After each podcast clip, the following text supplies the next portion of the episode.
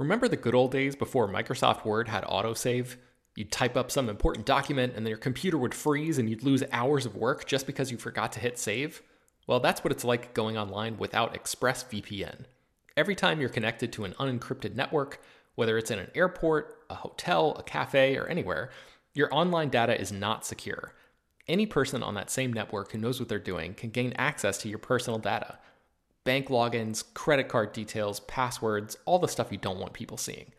Unfortunately, hacking has become much easier than it used to be. People don't even have to be exceptionally skilled to do it, and there's a lot of money to be made by selling your information on the dark web. ExpressVPN stops hackers from stealing your data by creating a secure, encrypted tunnel between your device and the internet. It's incredibly easy to use. Once the app is running, you literally click one button to get protected. And it works on your phone, laptop, tablet, and more, so you can stay protected on the go. I've been using ExpressVPN for a little while now, and I can rest easy knowing my info is safe and secure. I've heard horror stories of people who've been hacked, and it sounds like a massive pain to try to get any resolution in the aftermath, so I am not interested in finding out what that process is like. Secure your online data today by visiting expressvpn.com slash slash film. That's E-X-P-R-E-S-S-V-P-N dot com slash slash film and you can get an extra three months free. ExpressVPN.com slash slash film. Hello, everyone, and welcome to Slash Film Daily for Friday, July 31st, 2020. On today's episode, we're going to discuss what we've been up to at the water cooler. This is Slash Film Editor in Chief Peter Sciretta, and joining me on today's podcast is Slash Film Managing Editor Jacob Hall. Hello, hello. Weekend Editor Brad Oman. Hey, that's me. Senior Writer Ben Pearson. Hey, what's going on? And Writer Hoai-Tran Bui. Hey, everyone. So uh, this week was Comic Con, or last week, this past weekend was, was Comic Con. Uh, t- talked about that briefly on a podcast earlier this week. Uh, HT, how was your Comic Con for at, at home? You know, it was very relaxed compared to last year, but I still did miss that community experience that I got um, last year. It was just something I I, I, I talked about this uh, with Ben on yesterday's podcast, but I had a good time at last year's Comic Con, and I feel like that was a big anomaly, and I I miss it all, still. I, I want to go back and have that big Comic Con experience, make those connections, um, see random celebrities while I'm chowing down on mushroom burgers. So uh, the this this the virtual version wasn't as fun. Some of the panels were fun to watch, but um, they either didn't give us a lot of news or they were just kind of a little bit underwhelming sometimes. Um, I will say I did enjoy the Bill and Ted Face the Music panel that I watched, but um, yeah, it was just kind of a, a little bit meh this year, a little bit of a, a shrug of a, an event. Yeah, I think that's probably the the feeling all around I, I guess you know we got to go back next year. HT. we got to go back. Gotta go back. Uh, speaking of which, uh, uh, Ben, we, we, saw some photos of your office. It's like a lost themed office. Yeah, uh, I've been, you know, I, I, moved into this house and here in Florida like two months ago ish, and so I've just been slowly. My wife and I've been slowly going through and trying to, you know, get all the rooms uh, the way we want them to look. And my office was the first room that we tackled, and I decided to do sort of a yeah, like a kind of like a minimalist lost theme. Um, so maybe we can, I don't know, link to some of the photos or something in the, in the show notes. I don't know how that works, Peter. You can figure it out. But, do, you, do you uh, have the photos on Instagram? Uh, no, I don't. But yeah, maybe I'll just post them there, and then we can uh, we'll make it easy for everybody. But um, yeah, there's some some cool stuff. It's uh yeah, I just I, I like the the space. I like Lost, and um, it it feels like a good uh, a good yeah space to occupy when I'm slash filming all day yeah, I, love the minimalistic feel of this, and I was I was surprised to see how many eh, like so many musical instruments in this room. There's something I didn't know about you, Ben. You're a musician. Well, I, have played guitar since I was 15, but I'm not very good at it. Um, so I, I, like, you know, noodling around and and uh, you know, I my wife bought me like a, a, a uh, keyboard, like a, a piano kind of keyboard and a ukulele, and I have no idea how to play either of those, but I just like messing with them. And so occasionally I'll like plug them into my computer and uh, you know mess around in GarageBand and and make bizarre noises with all the crazy effects and stuff. Um, but but no, I, I'm not, I don't have like like uh, Ben Pearson's first solo album is not coming soon, so don't worry ben, about that. You and Chris as the two musicians of slash film should start a slash film band. You know, we're halfway to a slash film band basically. We just need everyone else just needs to learn how to play instruments and or sing. All right. Well, I can't wait for some one of you has to have like uh, you know, somebody plays the triangle, somebody plays like the dibs, uh, dibs, dibs. The, the tambourine. We got to get some I, I could maybe handle the tambourine. I could maybe figure that out. All right, let's do it. Okay, let's jump into what what we've been doing. Uh, you know, we haven't had a water cooler in two weeks, so uh, I haven't been doing anything this past week. Really, I've just been staying home. But the week before that, I went out to a theme park in Southern California. Uh, I mean, no theme parks are open in Southern California, so you're probably asking yourself, Peter, how did you get into a theme park?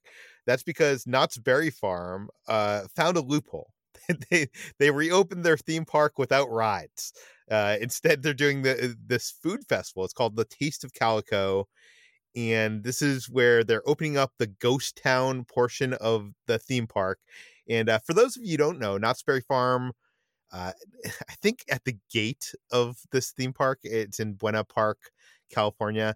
It says America's first theme park, and that's because I think it, it predates Disneyland, and it started out as this uh, food stand on the side of the road and became Mrs. Knott's Chicken Dinner Restaurant, which I think I talked about in a previous episode of this. But they uh, they're famous for growing boysenberries, so they've had like boysenberry festivals. And what what they um at this chicken dinner restaurant, they used to have so many people that would come from all around to go there that they built this like ghost town uh, based on Calico, the old uh, ghost town, like uh, old western town, and it it it grew and grew and became this big like western facade, er, um, and it eventually became a, th- a theme park. I think maybe after Disneyland launch uh, uh, uh, started, it became a theme park.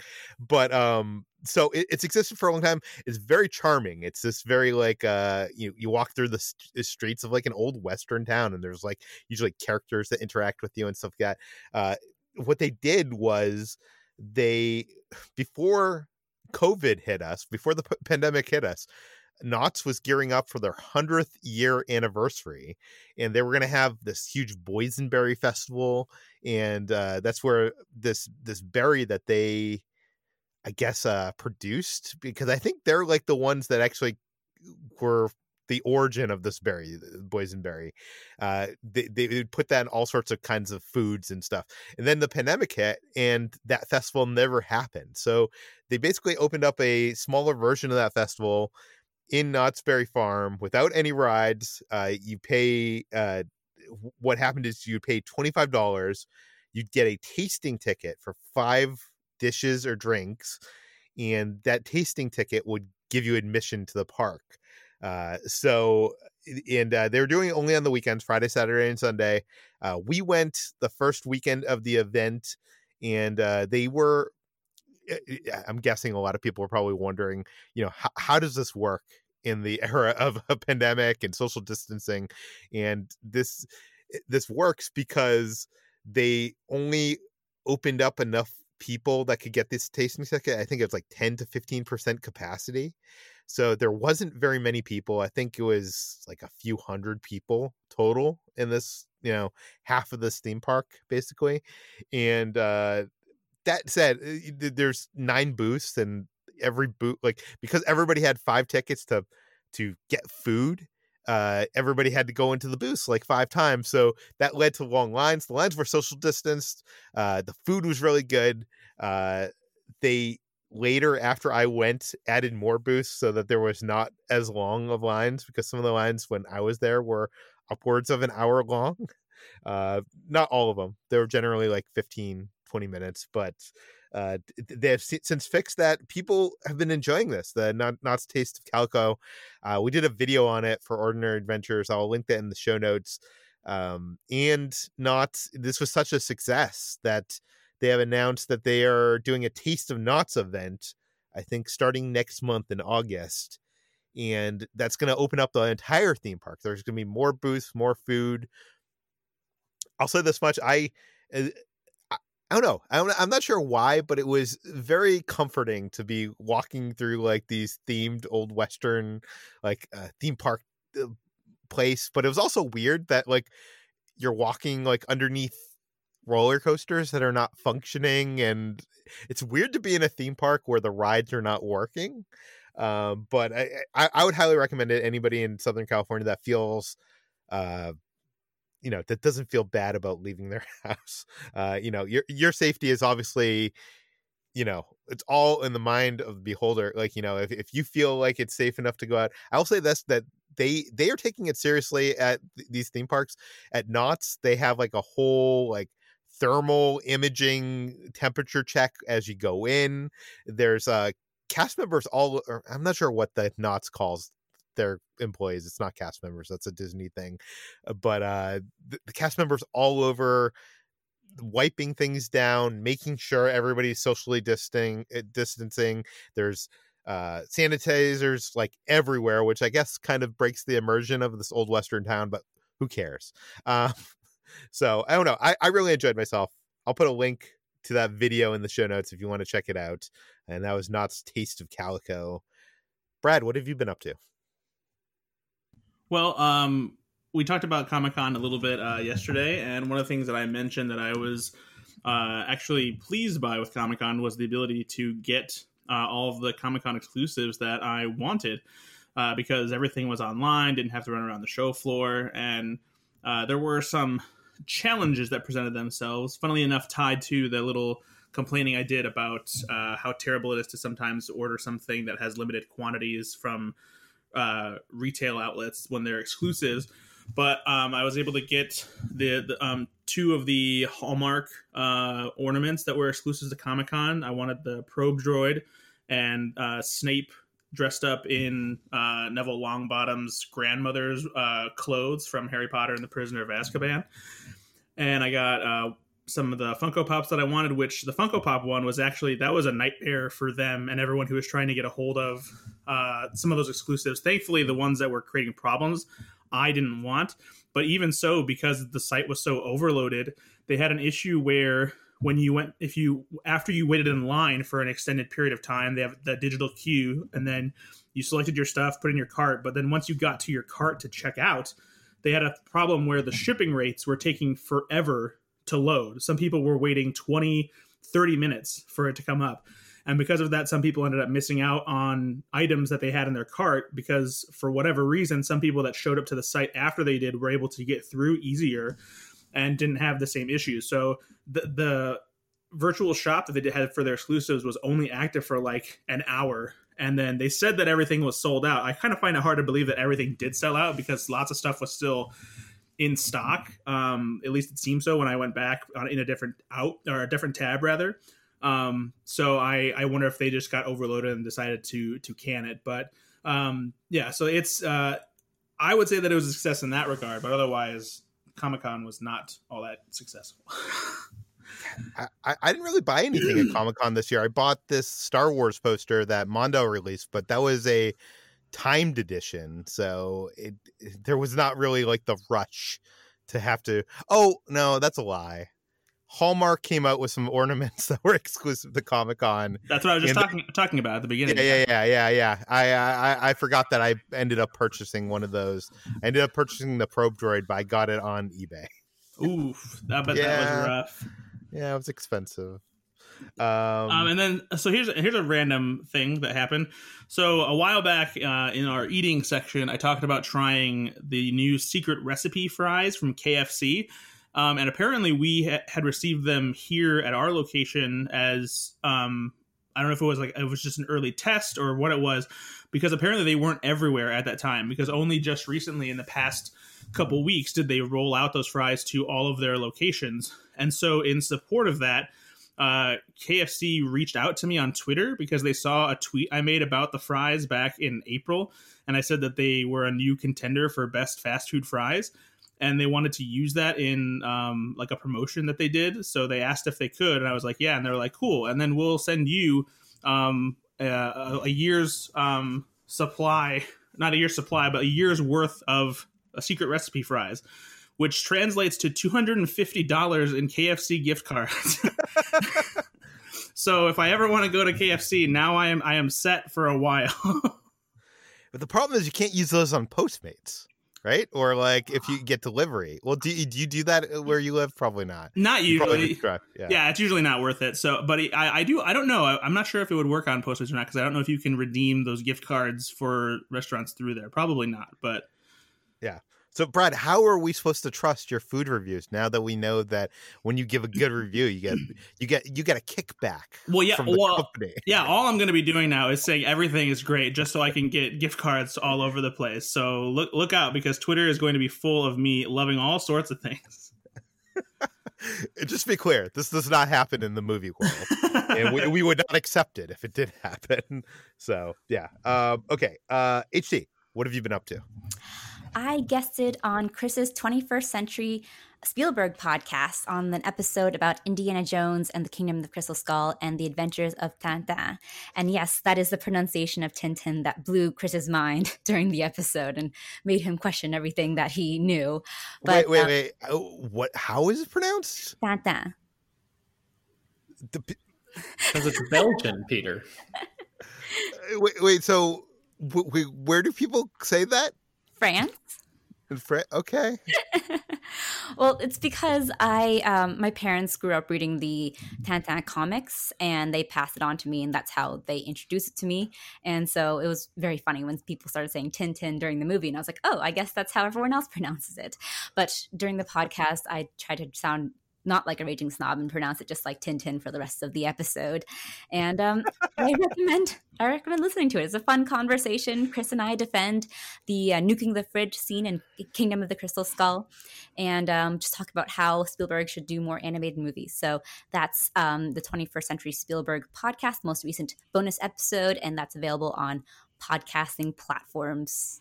Most, I, I, I think most of them, yeah. So yes, Yeah. listen to it Podcasting platforms everywhere. everywhere. Uh, okay, let's move on to what we've been watching. Uh, Jacob, what have you been watching this week? I watched the first few episodes of Ju-on Origins, the new Netflix series. Uh, the Ju-on franchise is a Japanese horror franchise better known in the United States as The Grudge. They're the same thing, more or less. Even the American films tie back to Japanese movies. There have been 13 films, a bunch of comics, you know, tons of novels in Japan. It's a major, major franchise overseas, even though there's, you know, been a handful of American films. And Ju-on Origins is a very strange beast because it assumes that the Ju-on franchise that we've seen before was based on real events that exaggerated everything and distorted it into like like crazy horror proportions. And the series attempts to tell the actual quote unquote true story behind the franchise uh, and behind the um, ghostly hauntings that came from it. So it ends up being this very different film from the rest of the Japanese entries in the series. It's very stripped down, very serious. The scares are few and far between, more about atmosphere and dread than about things jumping out at you. Uh, I'm not sure how I feel about it yet because I was expecting something more traditional and traditionally aligned with what Ju-on slash The Grudge is and has been and will be. Uh, but it feels like, you know, it, feels very adult in a weird way, whereas the previous films are very much lowest common denominator uh, Japanese horror film. I say that with a little bit of love because I do enjoy plenty of them. Uh, this one feels like it wants to take the gravity of the situation far more seriously and doesn't really it isn't, doesn't treat uh, lightly the idea of uh, something happening so horrible that creates an evil curse that can haunt entire generations. Uh, but HT, were you familiar with Ju-on before you watched this? Because I, I was kind of surprised when I saw you watch this. Yeah, I well, I wasn't really. I wasn't super familiar with it. I had seen, I think, one of the Japanese films a, a while ago, and uh, I'm familiar with the franchise as a whole. And I decided to just check out the Ju-on Origins series on Netflix. And I can't say I liked it that much. I feel like it's very much for for people who are hardcore fans of the Ju-on franchise, and as someone who knows it only in a very casual sense, um, I didn't really enjoy it. Um, I think that it is trying to tackle specifically uh, issues of domestic abuse and domestic violence and rape and assault in a way that is heavy handed and a little clumsy. And um, I watched the first three episodes of this. Um, it does a good job of ki- kind of keeping you hooked and keeping you uh, interested in where it's going. But I think that it just, uh, the fact that it just kind of keeps I don't really know where it's going. Is the, I think the problem like oh where it just kind of keeps going and keeps telling these stories and going jumping from generation to generation and I'm like okay I'm not really sure what the end goal of this is other than just the creation of the curse I guess. But um, yeah I I can't say I enjoy it that much. Even the I feel like the dread, which is a major part of the Japanese films too, is uh, a little too underplayed in this series. So much that so that it feels like a little bit more domestic and um, like a just a basic Japanese drama with some scary and disturbing elements versus an actual horror series. Yeah, I, think I'd agree with most of the HT. I'm not sure if I'll finish it. It's definitely interesting. I'm glad that exists. And as somebody who's the lone defender on planet Earth of 2020's The Grudge film earlier this year that Nicholas uh, Pesce directed, uh, I'm glad that, you know, it's still out there and still making these movies or, or TV shows. Uh, but yeah, I, I watched the first few episodes and thought, man, I wish this was scarier. I wish that it was tying this drama into, you know, something that was a bit more, a bit more thrilling, a bit more actively exciting because as much as people didn't like the most recent Grudge movie, I said I'm I'm its defender. Uh, it managed to really tackle a lot of like a lot of uh, ideas haunting modern day America while having ghosts jump out of people. Whereas this is, I think, as you said, uh, clumsy. But I A for effort, maybe C plus for execution. Not for me. Yeah, I think so. It'd be funny if someone was like wanting to jump into the the Ju-On series and it was like, oh, Origins, so that's like a prequel. I'll start here.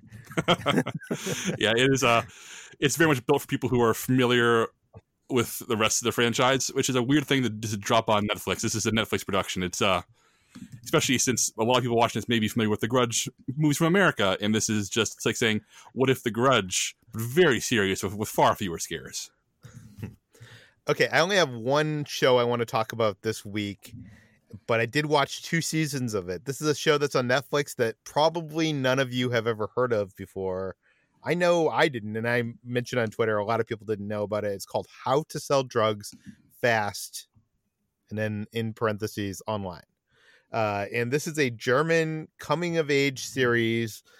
It's uh, I guess it's kind of like Breaking Bad, but with two German high school teenagers it has a lot of the regular high school stuff, you know, first love, first breakup, alienation, but mixed with that, it's these two guys that are, uh, you know, nerds, geeks, wallflowers, whatever you want to call them, that uh, uh, they start a their own business, which is selling drugs online. And how it comes to that is a little bit of convoluted uh, bit of storytelling, but it's it's compelling nonetheless.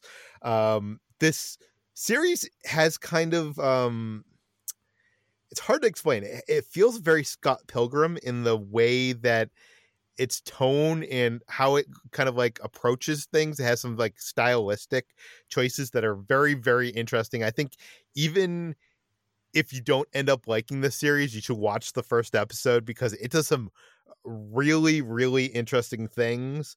Um, I it, it is made for Netflix. I'll say that so that it's you know is produced for Netflix and does some interesting things that could only be done on Netflix.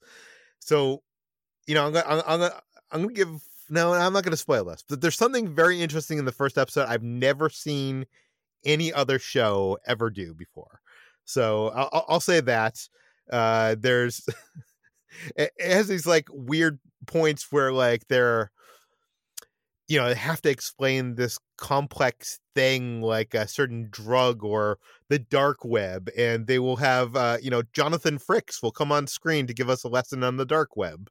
Um, it's uh there's it uses a lot of technology on screen in very creative clever ways uh the show it, i wouldn't say it's realistic it's not like I, I feel like breaking bad there's a level of realism there, even though eh, you know in general the idea of what happens there is kind of ridiculous. Here it's a, a little bit less believable, but it's still fun and compelling.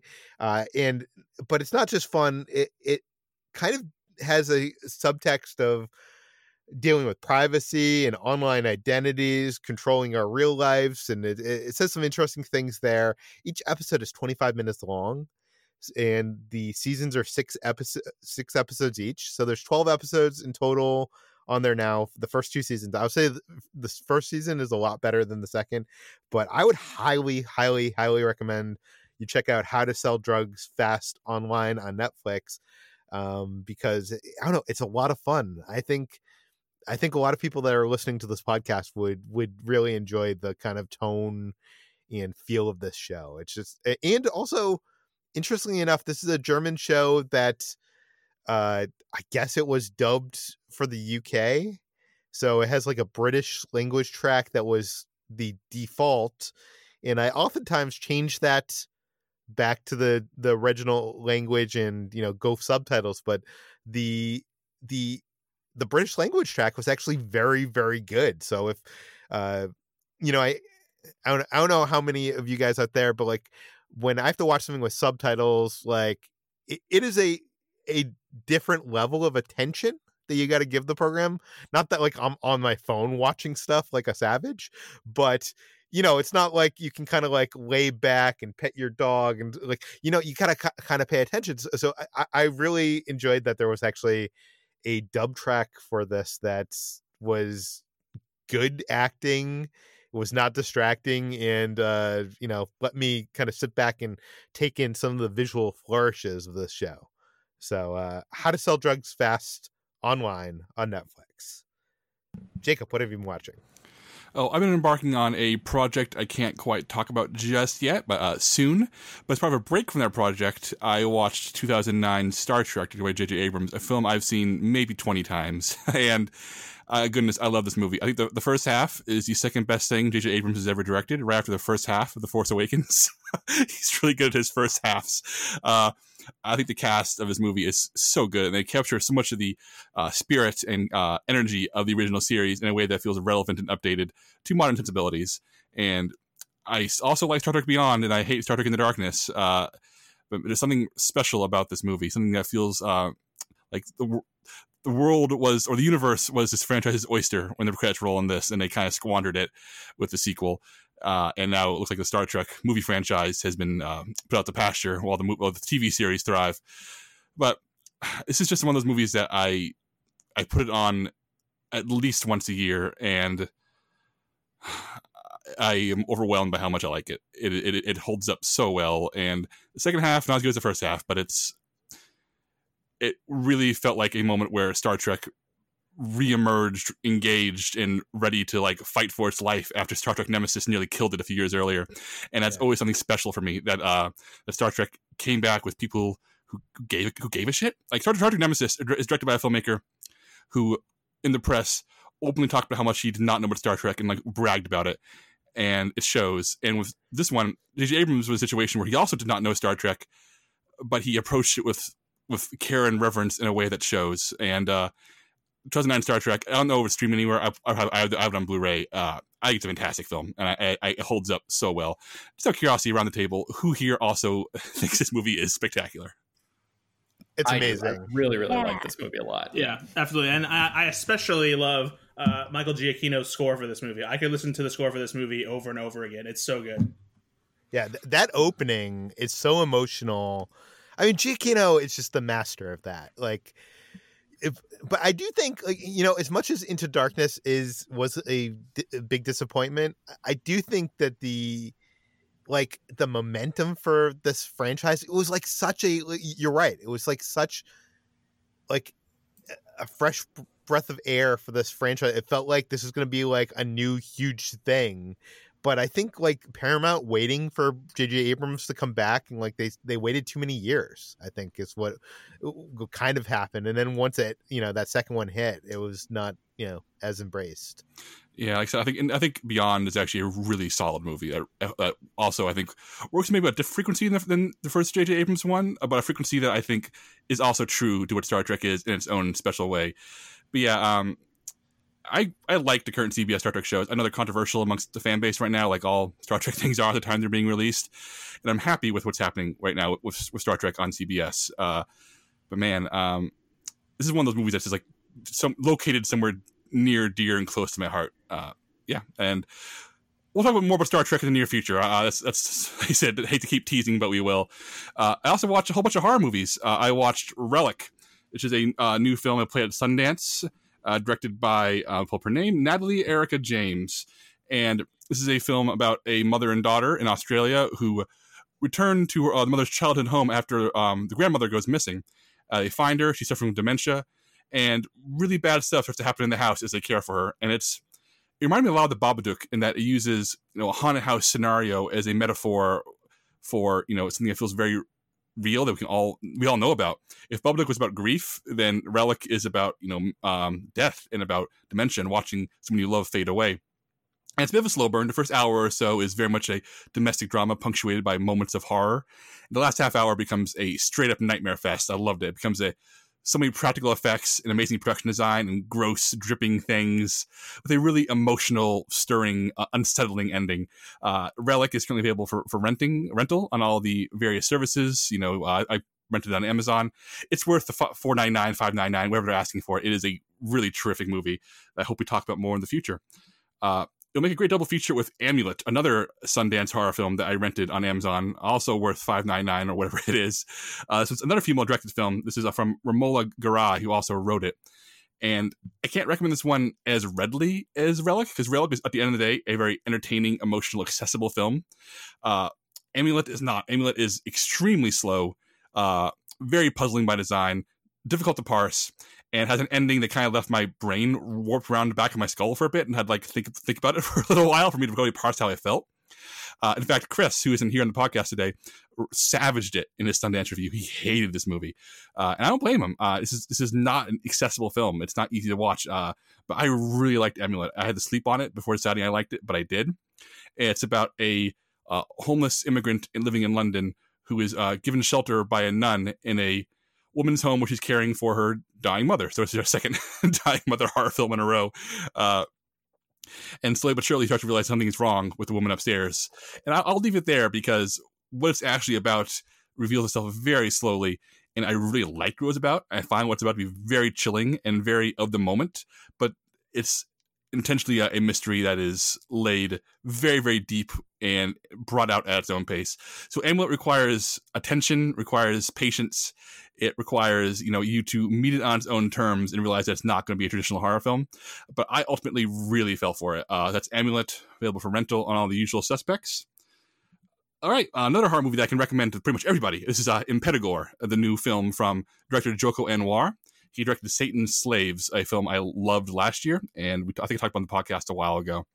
And Impetigore is an Indonesian film, like Joko Anwar's other films, uh, about a woman who is attacked violently by a man who tends, who tends to kill her. Uh, she escapes. Uh, the man is killed. And while researching to find out why this could have happened, she learns that she may have inheritance in a small village, you know, far from the city where she lives, and heads out to her, to her um to the old village to reclaim it, and learns that very bad things are waiting in store for her there. Uh, I think Joko Anwar is the real deal. Between this and Satan's Slaves, uh, these are two of the best horror films I've seen in literally years. And what I like is that he's clearly a horror fan. He clearly knows the genre really well. Like he actively quotes Texas Chainsaw Massacre in one of these, in in, uh, in Impetigore, but he is not leaning on traditional cliches. Uh, these movies are incredibly scary uh, and very disturbing. Like some very upsetting things happen in the movie, while never losing sight of them being a good time with the movies, which is a really hard balance to pull off. Uh, Impetigore is just this a real blast, in addition to being like spine chilling. And I like that it's an Indonesian filmmaker making an Indonesian film that's set in Indonesia and like leans into that. Like this is a film made for Indonesian audiences. Like there are points where I had to pause it and Google something, not because I was confused, because oh, I want to learn more about what they're talking about or what that means, and I learned more about Indonesia from watching Impetigore than I thought I would. Uh, so I think it's a really awesome movie. It's a Shudder exclusive, streaming on Shudder with Satan Slaves, also a Shudder exclusive. So you want a really killer double feature, uh, Satan Slaves and Impetigore. Indonesian horror is here. I'm very very excited by it. You got to pay the five bucks to get Shudder. but if you have Amazon, you can watch Crawl. Uh, Alexandre Aja's film about killer uh, alligators uh, attacking people in a flooded house during a hurricane. This came out uh, late last, not late last year, uh, mid last year, and kind of surprised people because I know it got good reviews despite not being screened for critics.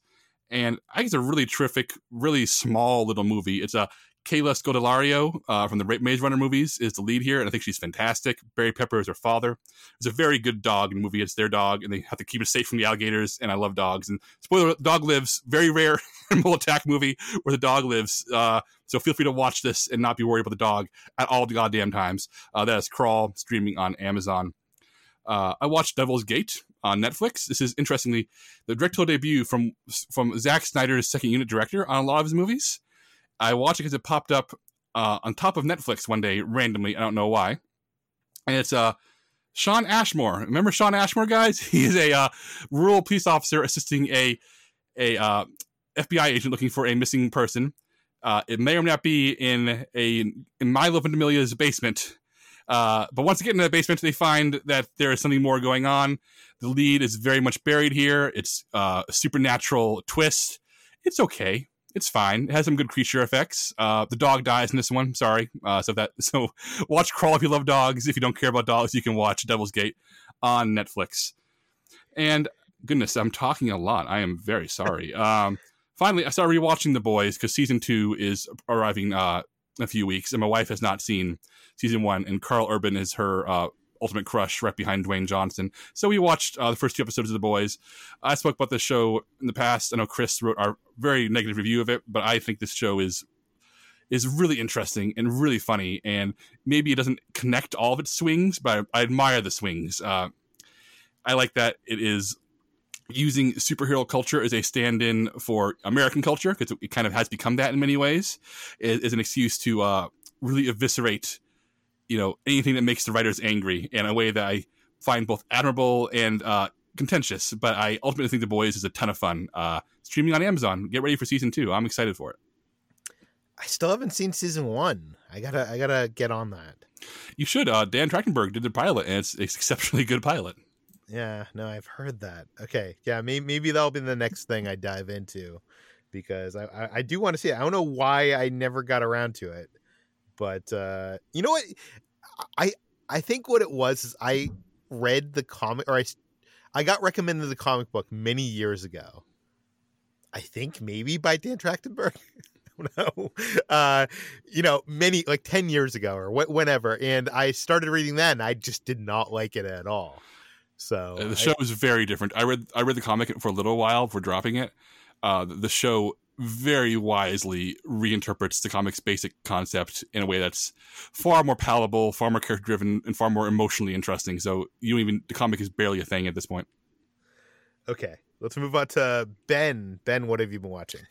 Uh, I've ju- I'm still in the middle of my Lost rewatch, but uh, the only movie that I've really been uh, watching is something that I've seen uh, really only like maybe three times in my life, but it's such a great movie, and it is uh, Robert Zemeckis' Who Framed Roger Rabbit, which is on Disney Plus right now.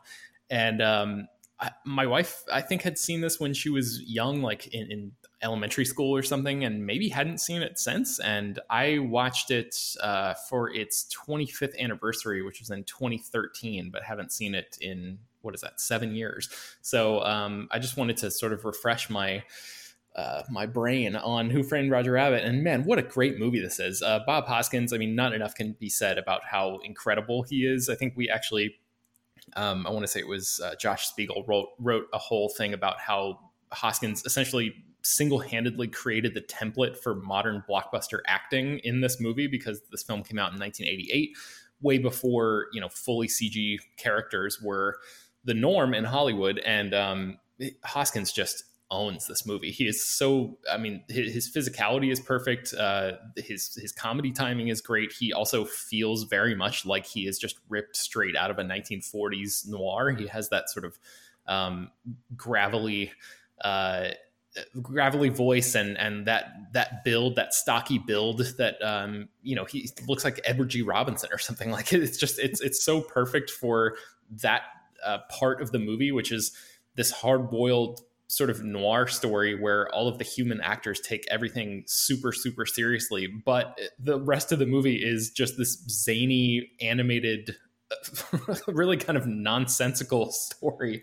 Um, but and somehow this movie is not something that should work at all but somehow it all works wonderfully and it really just made me miss the robert zemeckis of this era. I mean you know we've Yeah. t- talked a lot about this uh, how his obsession with technology has just um, you know put him down into this rabbit hole that he really hasn't been able to emerge from see welcome to marwen or rather don't see welcome to marwen but um, you know this to me who framed roger rabbit is like the peak of his uh, obsession with technology and like the the uh, uh, that's not that's not right it's the peak of the results of his obsession with technology, blending uh, animation and live action in in 1988 when fax machines were like you know just coming out basically um, just thinking about how much of a technological leap that was um, is an astounding achievement. And you know I, I just don't think that anything zemeckis has done since then even forrest gump where that movie sort of uh, uses cg and and enha- you know visually enhances some stuff in some interesting ways to make forrest look like he's interacting with historical figures along the way I, I just don't think anything that he's done since this movie has combined his interests as successfully as Who Framed Roger Rabbit. And that's not even, you know, talking about Christopher Lloyd's performance or like any of the other million terrific aspects of this movie. So uh, it's great. It's Who Framed Roger Rabbit. It's on Disney Plus right now. Is is there any director that had such a like powerful early career? I mean, like you know, he directed Back to the Future, uh, the whole trilogy. Who Framed Roger Rabbit? He did uh, Forrest Gump, as you mentioned, Contact, uh, Castaway, and then like the second half of his career has been like Polar Express, Beowulf, Christmas Carol, Flight. Yeah, the, the one that uh, immediately comes to mind is Rob Reiner, who had that that incredible run of Stand by Me, Princess Bride, When Harry Met Sally, uh, Misery, uh, uh, and A Few Good Men, and and then you know he also had uh, Spinal Tap in there and uh, some other really good stuff, and then like you know his his mid to his basically his two thousands have just been. Um, disastrous seems too nice for for something like uh, the bucket list and like the magic of belle isle and um, movies like flipped and lbj which just like straight up don't exist so um, Yeah. yeah, it- I actually- talk about a fall I really like Flipped actually. Uh, brad i can't tell if this is a bit or not if it is it's a very funny No, one. No, it, re- it really isn't a bit. It's uh, Flip. I think Flipped is a very charming coming of age like uh, young young romance, I, and I I don't think it stands like up to you know his greatest works by any means, but it's it's I don't think it's a bad movie. uh, i'll be honest i have not actually seen flip so i can't dunk on that movie but As um, someone who really enjoyed flipped the book um, and watched the movie, I think the movie was just kind of a a really bland adaptation of a more interesting book. So I I can't say that flipped. It, it wasn't terrible, but it was uh, very disappointing. I remember. Well, I I- I, I will- think I will books come are to Brad's disappointing. defense. Books are disappointing. Burn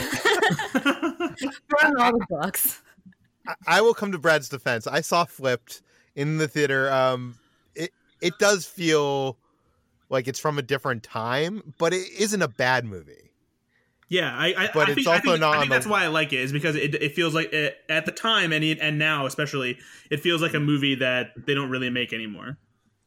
Yeah, I guess I was just more referring to like the incredible uh, different the gulf between the highs and Yeah. lows. Um, that Rob Reiner is like right there next to Zemeckis for me as like the mainstream American filmmakers anyway who who have who fit that criteria. I'm For looking sure. at Reiner's IMDb page right now, and it looks like uh, the first hint thing was wrong was in 1994 with North, the infamous uh, Elijah Wood movie that inspired the title of Roger Ebert's book. I hated, hated, hated this movie.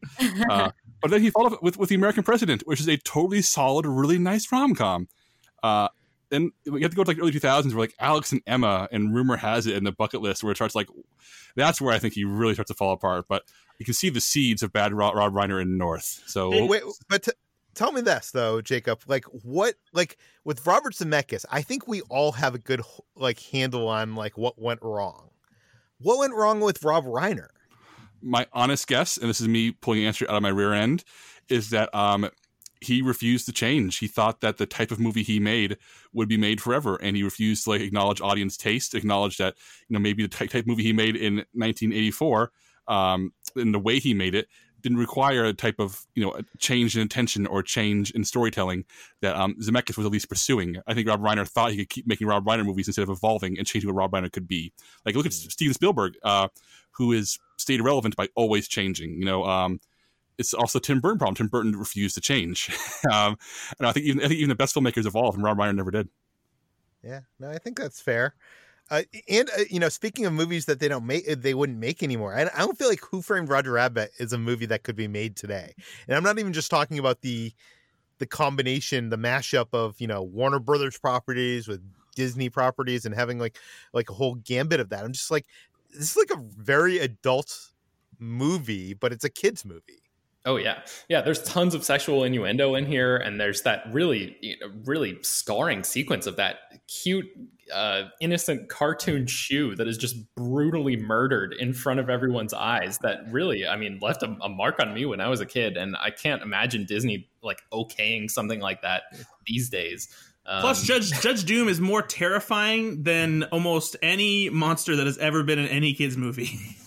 Yeah, I mean, especially as a kid, like you watch it now, and Christopher Lloyd is really like dialing it up, and it's it's really um, sort of amusing to watch him just like go all the way over the top, like so far that he's come all the way back around again. But as a kid, that you can't really like uh, pinpoint the the um, the campiness and that performance. It, it all just reads as real and terrifying. And it's it's it's a really um, a fine line for him to to have been able to walk you know as an actor at that time. Like knowing that he's playing to the cheap seats and and you know uh, calibrating his performance for one particular age group even though you know older people might have walked out of that sort of scoffing at it a little bit I, I think the fact that judge doom has has left such a mark on an entire generation is uh, is evidence that he you know he walked that line really really well. What a great movie! What a what a damn great movie. Yeah, yeah I think we can all agree on that. Um, yes, yes. Okay. Flipped is a great movie. You are right. Brad, what what have you been watching? Uh, I binged both seasons uh, that are currently available of What We Do in the Shadows, the TV series adaptation of uh, Taika Waititi and Jemaine Clement's mockumentary about vampire roommates. And man, this show is uh, hilarious. Not only is it every bit as good as the original movie, I actually think that it appro- improves upon the movie in a variety of ways, mostly because of how it uh, expands the world of what we do in the shadows to include many more uh, mythological and horror uh, creatures and monsters but also the um, just the expansion of the main characters because um, sure some uh, you know I would I would say that uh, Nandor one of the main characters is very similar to Taika Waititi's character but I think uh, the expansion of the characters um, in the rest of the ensemble really enhance it especially Mark uh, Proksch as the um, energy vampire Colin Robinson. All the stuff they do with him is brilliant and it really adds just another level of hilariousness uh, to to the proceedings. Um, I I'm glad that this show just recently got nominated for some Emmys. Uh, I wish the cast was recognized, obviously, um, but yeah, it's, it's supposed to be coming back for season three uh, sometime next year. And it, yeah, if, if you love the What We Do in the Shadows movie, watch the show. You will not be disappointed. Hey, hey, Brad, I want to ask you one question. Uh, how happy are you to know that the Jackie Daytona episode was nominated for Best Writing Emmy? Oh my god, the Jackie Daytona episode it was so good. I mean, aside from the fact that it has uh, Mark Hamill in it as Jim the vampire, it's just oh god that that episode is is definitely one of my favorites. Yeah, so I, I, I think that may be uh, one of the funniest things I've seen in 2020. Which you know, it's been a dire year, so it, I needed those laughs. It, it, honestly felt like that episode felt like it could have been like an entire indie movie, like like where he just goes off and lives his own life somewhere the entire time and gets caught up with the small town and the volleyball team. It's uh, it's so good.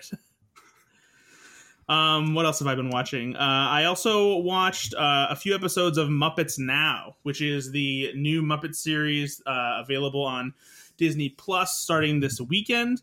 Um, it's they're being released one episode each week. The first season uh, is supposed to have six episodes, and uh, there's a review on Slashfilm if you want to check it out. Um, more, I'm more disappointed than I am satisfied because it's an intriguing concept where basically the Muppets are supposed to be delivering this new show to Disney Plus Scooter is behind on getting the episodes finished and uploaded, so there's a somewhat incomplete, um, you know, off the wall kind of uh, approach to these shows where they're uh, not finished and they're still working on like things like the graphics and talking about fixing things.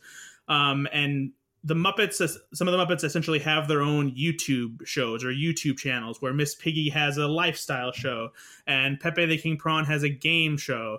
Uh, Swedish Chef is, is on a show that does cooking collaboration and competition. Um, and so like the characters fit into these little mini shows that they've created for Muppets now, but the spirit of the overall Muppet comedy just isn't quite there. Like it seems like some of these some of the writers understand the characters well enough and like what they should be doing, but it's for for me it's the overall comedy vibe that just isn't landing. And it doesn't feel as good as something like the Muppet Show or even the uh, Muppets Tonight from the '90s. Um, and it's just it doesn't resemble what I love most about the Muppets. The only thing that made me laugh consistently, and I think is the the best part of the show, is all of the stuff with Swedish Chef because Swedish Chef's one of my favorite Muppet characters. But man, the way he interacts with the, the guests that they have on the show, and just the way they use his Swedish gibberish, especially because they um, make graphics out of what he says sometimes to, in order to like list the ingredients that he's talking about, and that stuff was was really funny to me. But otherwise, it just it mostly just feels like a, a misfire. Um, I, I was really disappointed disappointed by this. Peter, I don't know if you've gotten a chance to watch this yet because I know you're a big Muppets fan. I I haven't gotten a chance to watch this yet, and this is disappointing to hear, Brad. This is disappointing because I feel like the Muppets need a win. Like they had that movie, the, the the Muppets, and then ever since then, everything that's been coming out of the you know the that team has just not been good. Like the uh, well, Muppets Most Wanted was horrible. That ABC series that was trying to copy like The Office was not in the spirit of the Muppets, and and uh, the Josh Gad thing kind of fell apart, and then now this. Yeah, it's so it's pretty frustrating. They just I feel like they need to find somebody who really understands not just these characters but just their their ge- general spirit. You know, I I wish there was somebody out there like the team that brought Looney Tunes back for HBO Max because that that's a revival that I was supremely impressed by because they really tapped into what made those classic cartoons great and revived it in a way that felt um, both refreshing and familiar. And th- this just feels like they're trying to to do too much to bring Muppets into the modern era um, and just deliver something for the YouTube generation. Hmm. Okay, well, I'm gonna check it out this weekend. Uh, what else have you been watching, Brad? Um, I also watched the first season of Love on the Spectrum, uh, which is a new documentary series that Netflix uh, debuted this past weekend. Uh, they imported it from Australia, and it's a show that follows um, a variety of um, people in Australia who are on the autism spectrum and are trying to date. And I have always been fascinated by documentaries about um, autism and Asperger's because it's such a broad, you know, literal spectrum of the the different traits uh, that people with autism and Asperger's have, um, to the point where a, um, a lot of people in the community and in general they don't really they, they've tried to veer away from acknowledging it as uh, a disorder and more so just a difference between people um, because it's it's not always necessarily something that can easily be regarded as a disability. And this show is really the perfect example of that because there are some people with autism and asperger's on the series where if you were to talk to them or meet them in real life you you wouldn't immediately think oh this person you know has autism or or asperger's. And so to to um, watch them on a show like this it's just i think it's really eye-opening and really helps uh, people further understand what what this means and how how these people are you know because it's so many times they're disregarded as quote unquote not normal and some of these people just seem like they have their life together and understand things better than other people i know who are just socially awkward or or choose to be you know um just, just the way they are in social interactions and and, and not and make an effort. And so um, but and because it's a dating show it really it's there's definitely some awkwardness as they try to get to know each other. Um, there's some things that are really funny because uh, some people with autism are very uh, blunt about what they say and how they say it which is especially um, funny in a in a dating scenario um, but it's uh, it's a it's a short series. Uh, there's five episodes for the first season. Uh, they're already working on a second season. I looked up afterwards. So uh, if you um, are interested in, in learning about stuff like this, and also just watching, you know, adorable dating shows, Love on the Spectrum is is really great. Brad, I, I have some questions about this. Yes. Now, first of all, uh, I I'm very interested in the, like the core of this, like you know, seeing how autistic people, uh, you know, adapt to everyday life. That's something that I've that's compelled me to watch like shows like Parenthood. There's this documentary called Life Animated that follows this autistic uh, teenager who he has his first love, and he you know it, it's um. So I'm I'm interested in that, but the thing that worries me about a show like this is like part of the the joy, if there is something, if if you can describe the enjoyment out of a dating show, a dating show as joy, is two things. I think the awkwardness and the drama, and I feel like the awkwardness that you touch on, I think I would feel bad. Like usually I like revel in that, and it's like something you can like laugh at and really enjoy. But I think I would feel bad enjoying that in in a show about uh, you know autistic people. You know, it's you know I, that's one thing that I thought about too, and I, I, wondered how it was going to be approached. But it's approached so delicately, and uh, the awkwardness is it's funny in the same way that any awkwardness is, but not in a way that feels mean spirited. And it's and it's mostly because uh, just because they you know they they put in that extra effort to like try to understand what's going on, or or because they are so uh, blunt and don't necessarily give or receive social cues the same way um, that people without autism do that it just it, it, it, makes it more more interesting. And if anything it actually i think it actually makes it more charming because you you see you know how certain people connect because of you know the different traits they have ba- based on where they are on the on the spectrum. And so it's um, it's funny but never in a way where you feel like you are laughing at them you know be, because they're uh, weird, as as someone might say. Yeah.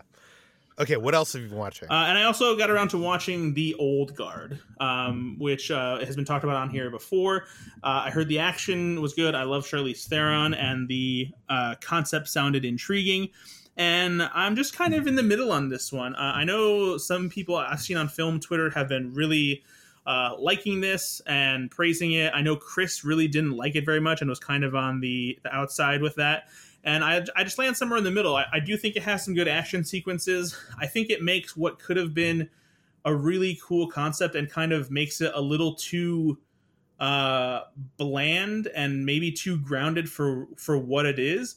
Uh, because uh, it, it almost it has a similar vibe that I guess Extraction did and the action goes for a same kind of hard hitting, bloody, violent kind of um, style. But it for a, a, a, show that has a concept that is fantastical and sci-fi in nature, it doesn't quite feel like a movie that fits in that genre. And, maybe that's the idea is to maybe make it something that's more grounded and, and realistic. But I think it just takes some of the some of the life out of what could have been something really cool if it was maybe a little more stylized. And of course, it does that thing where like it kind of just uh, tells a pretty generic story, all to set up. Uh, you know, a sequel where things are supposed to get really good. I was just like, eh, I, I, don't know. so it's it, it's it's fine. I'm I I was never bored necessarily, but I just wasn't over the moon for it. Okay, let's move to HT. You're going to talk about the adventures of Dine Dine. it's Dine Dine. Dine Dine. I tried. I tried. I'm just gonna call it Tintin from now on, so people won't be like, "Wow, what a snob." Um, anyways, I uh, watched the Indiana Jones movies and the Adventures of Tintin ahead of my recording 21st Century Spielberg podcast with Chris, and I have a confession that I made first on the podcast with Chris. Um, when I saw Indiana Jones and the Kingdom of the Crystal Skull back when it came out, I had only until then seen uh, Raiders of the Last of the Lost Ark. So wow. I hadn't seen Temple of Doom and Last Crusade. I didn't admit it until now because I knew everyone would yell at me. and even actually when I told my mom that, she was like, "What? How is that possible?" I'm like, "Well, this is probably your fault, if anything." I love your first reaction is to blame your mom. And well, you know, it's her, she should have been the one to show me these movies if she's going to act so shocked that I haven't seen them. Anyways, Wait, so this is your first time seeing Temple of Doom and Last Crusade? Yes, and um, I watched. So I watched them all back to back, and uh, seeing them all together was really fun. It just kind of get really gets you into the mood of Indiana Jones and uh, immerse in that immerse in that whole pulp adventure. Um, tone that the franchise is going for and um, i will say Temple of Doom uh, does have some parts that really don't age well today, and I know that's something that everyone genuine, yeah. genuinely agrees on.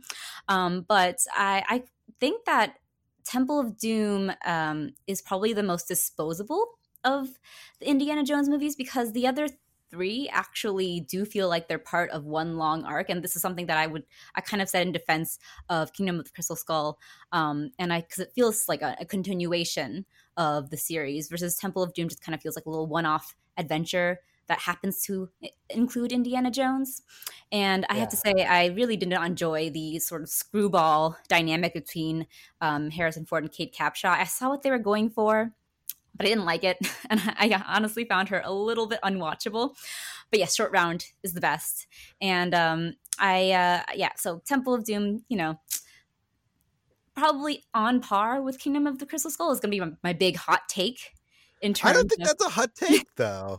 oh, like when, when, when, people when Crystal Skull came out and people were like ragging on like nuke the fridge and I'm like this movie has like them going off a waterfall that's like what is it? It looks like a mile high above the water, and they survive it. A helicopter? No, they jumped out of a plane. Oh, with a, with a raft, like a yeah, like that's what it was. Yeah, and like that's what they use as a parachute, which is yeah, much less uh, realistic than the nuke the fridge.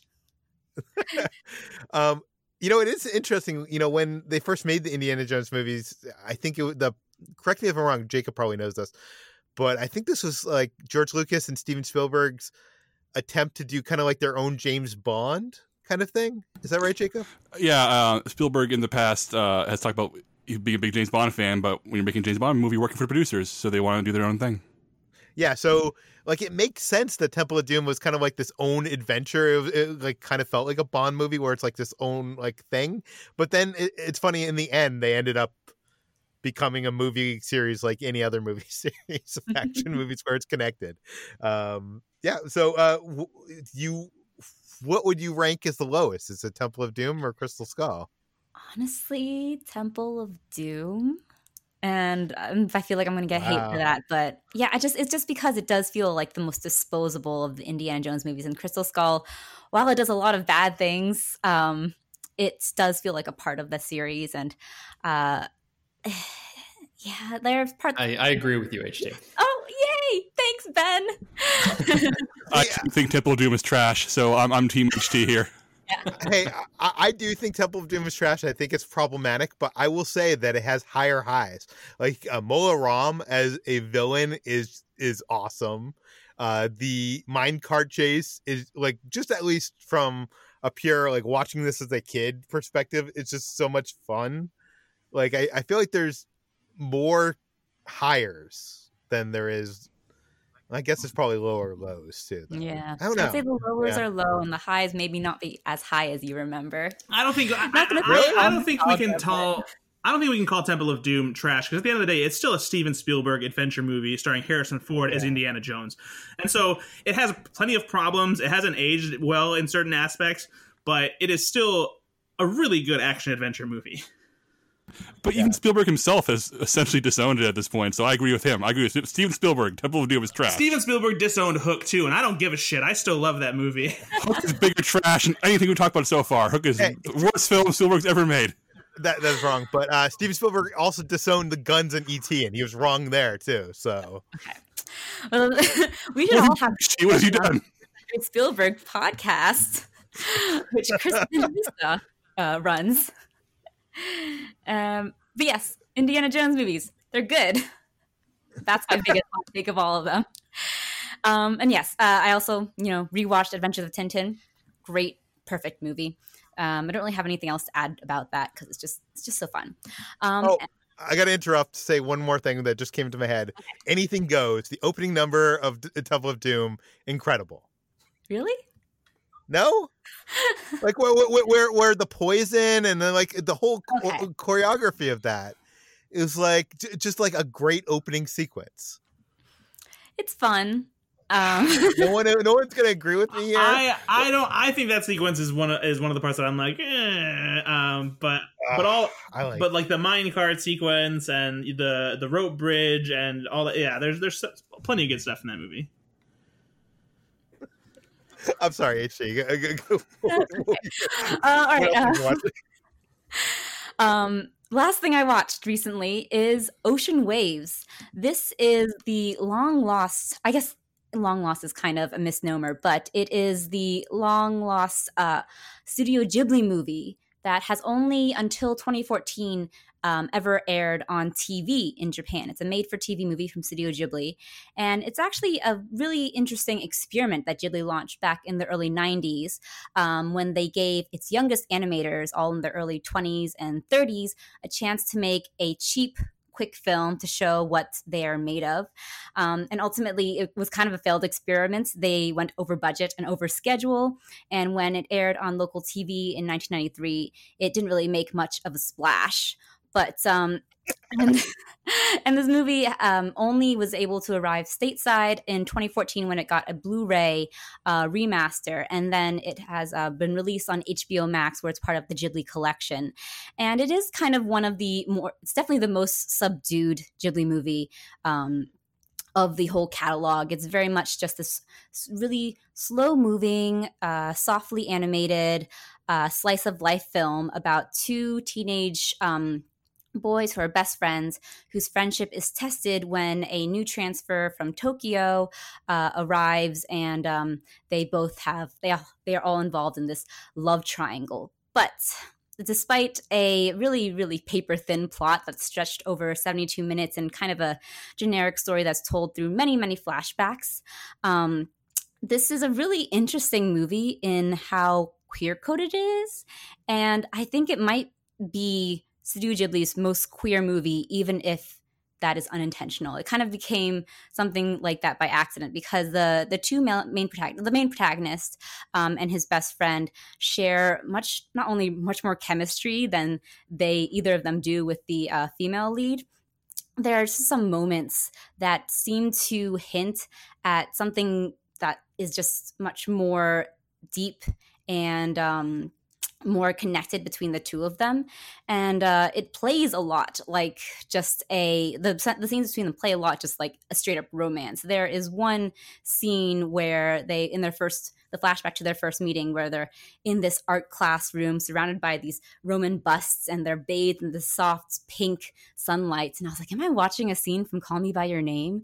And um, at one point the protagonist like narrates that uh, he started to think of this friend uh, differently than all his other friends. And it seems very much like there is very much queer coded context that's seeded throughout the film, and it culminates in this big um, scene by the dock where they talk about their relationship, and it's there's like this lonely sax that's playing and it's very romantic and beautifully colored and um, it's just it's just so interesting that um, Ghibli made this film that feels just like so uh, LGBT and like queer coded, and uh, then they just kind of tack on a very heteronormative uh, ending at the end. But um, it's fascinating to see like if they actually went all the way and um, leaned into some of those more uh, queer aspects if if they had if they would have given us the first Ghibli queer film. But yeah, this is Ocean Waves. It's a very nostalgic, very um, beautifully animated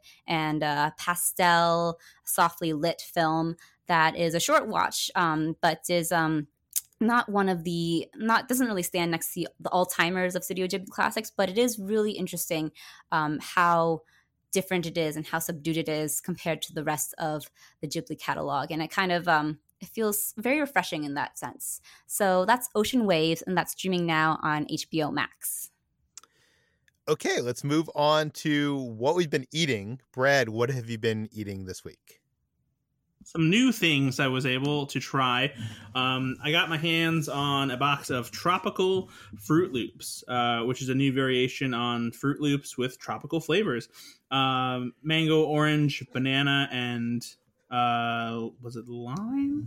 I think i forgot the the tropical Froot Loop flavors but either way um it's not remarkably different from uh Froot Loops um but it, it does have um, like a, just a general vague like tropical flavor to it because Froot Loops in general, even though they say each of the pieces has a different flavor, there's not that much of a difference between them. It just it's just a these are Froot Loops and they are all the same and they kind of taste like artificial fruit. And this is roughly the same thing where it's like this is Froot Loops, but they vaguely taste like tropical fruit. Um, so different colors, not too much of a different flavor, but I just wanted to try them because more often than not, I veer towards more uh, liking tropical fruits than I do, you know, what would consider to be the regular fruits like apples and strawberries and blueberries uh, and whatnot. So this is something that uh, is only available at uh, Albertsons grocery stores and whatever their um, sister grocery stores are. I, we don't have Albertsons out here, so I actually had to buy this online. So I'm not necessarily sure which stores are, are covered under that banner. So you'll, you'll just have to look into it if you want some tropical Froot Loops. Um, I also tried. Uh, Hostess has um, a new cupcake. Uh, everyone knows the Hostess cupcakes with the, the, chocolate ones with the frosting on top with the white swirl. And uh, over the years, they've come out with a lot of different variations on them.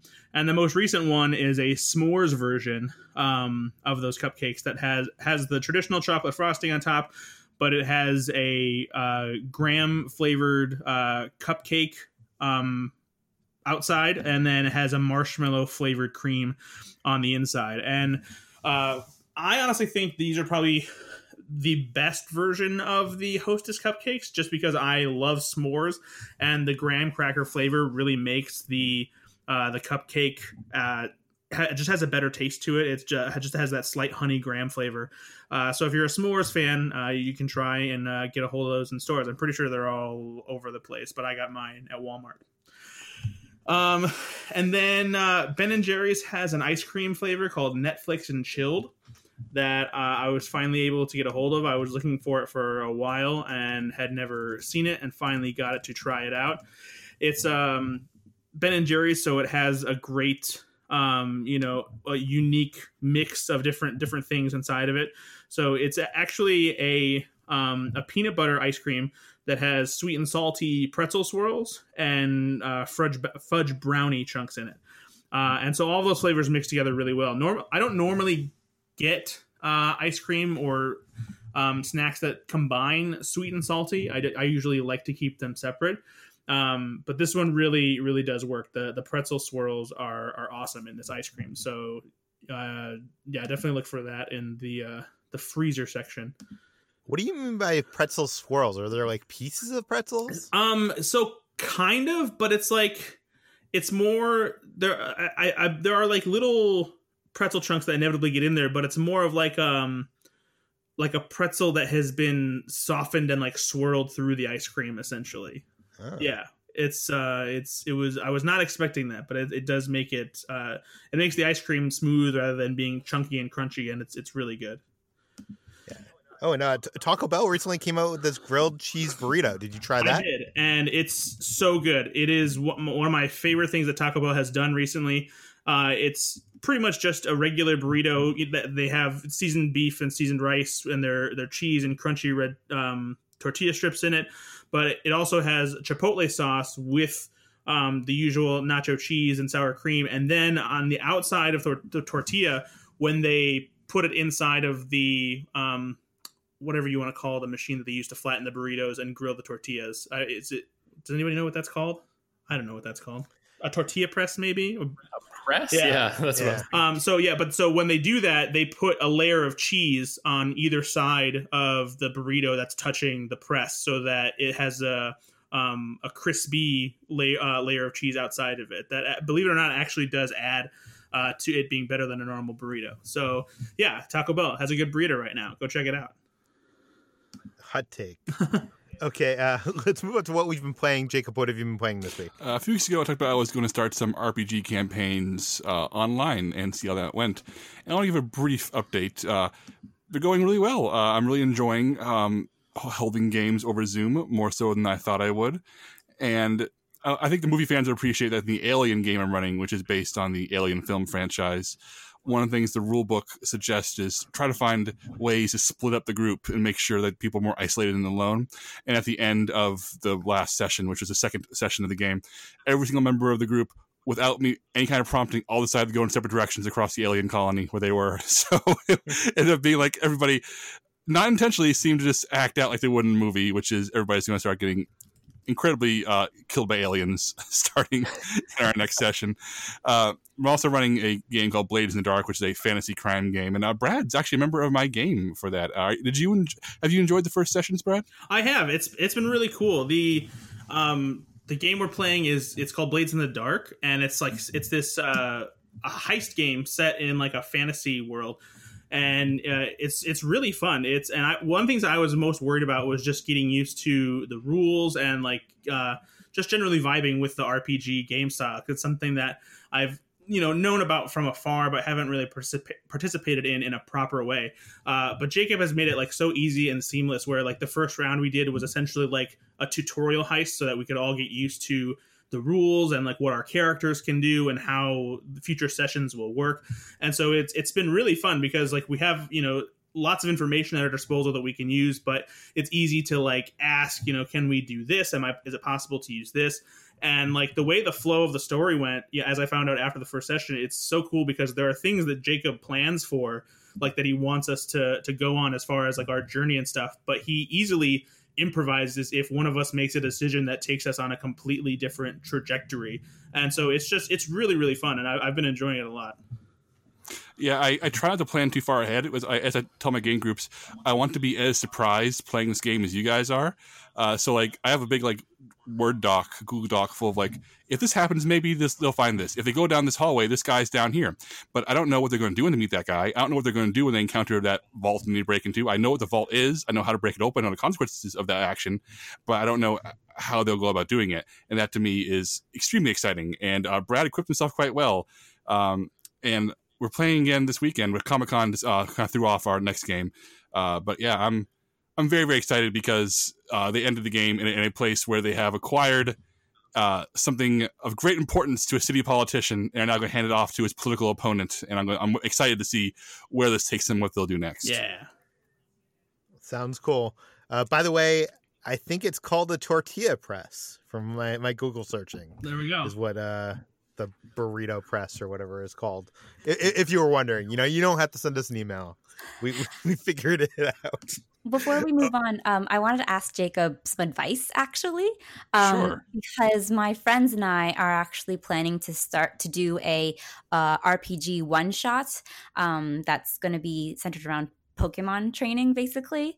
Ooh. And um, so I, bunch of us had never have never done like RPG um, play at all, and only two of us in our group have. So, do you have any advice for like first time players? Yeah, absolutely. Uh, I'll give you uh, two pieces of man advice. Uh, one is that it is okay to pause and say, I'm confused, or I don't know what to say here, or what would I do? Um, think of a game as a writer's room where you are chiefly in charge of writing your character or, or you know in your character's journey. But if you ever have a moment where it's like i don't know what i'm going to do here. I don't, I don't know what the um, solution here is there's no shame in, in like pausing it or in parsing out and talking out like my character's from here so maybe he'd do this and get feedback. Mm-hmm. and don't be afraid to make it a collaborative thing. You're telling a story together you know you're not trying to impress each other you're trying to work together. Another piece of advice is that um, rule systems are there for a reason in that they give a game structure and give it a purpose and uh, keep it from being just a, a, total game of like making up as you go along. But rules should be treated as flexible enough to not interfere with you having a good time.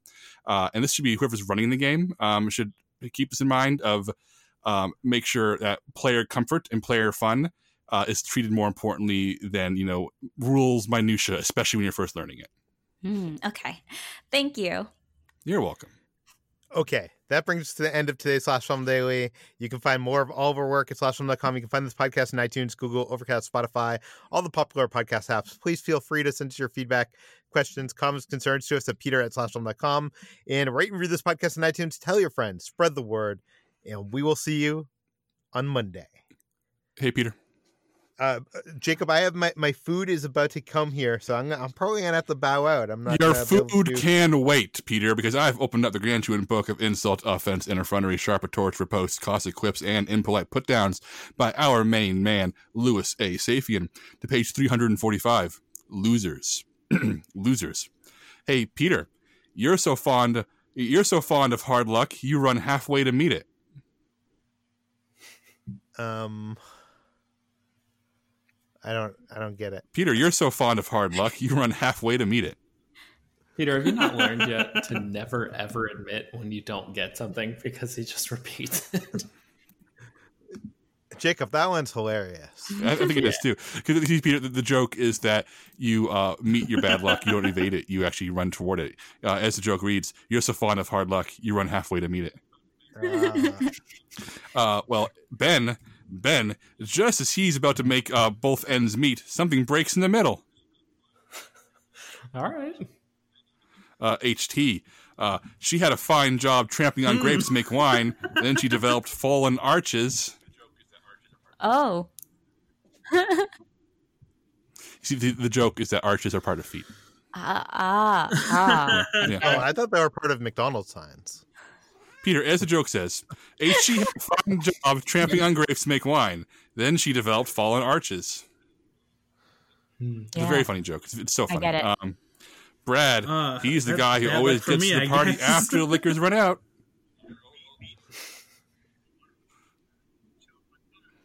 Or I could. I Oh, could Or oh. me- maybe can't I he should my own just set his alarm earlier and show up on time, Brad. You see, you see, Peter. The, Peter, Peter, Peter. The, the joke is not that Brad didn't have a timer. The joke is that he shows up and the alcohol's gone. Do I need to read it again? What? Are you arguing with the jokes of this phenomenal book, Peter? I think Louis A. Safian has Uh. proven time and time again that his jokes are sound and hilarious. Yeah. Well, all of us repaired our cuckoo clocks. Now they back out and say, "What time is it?" Oh boy.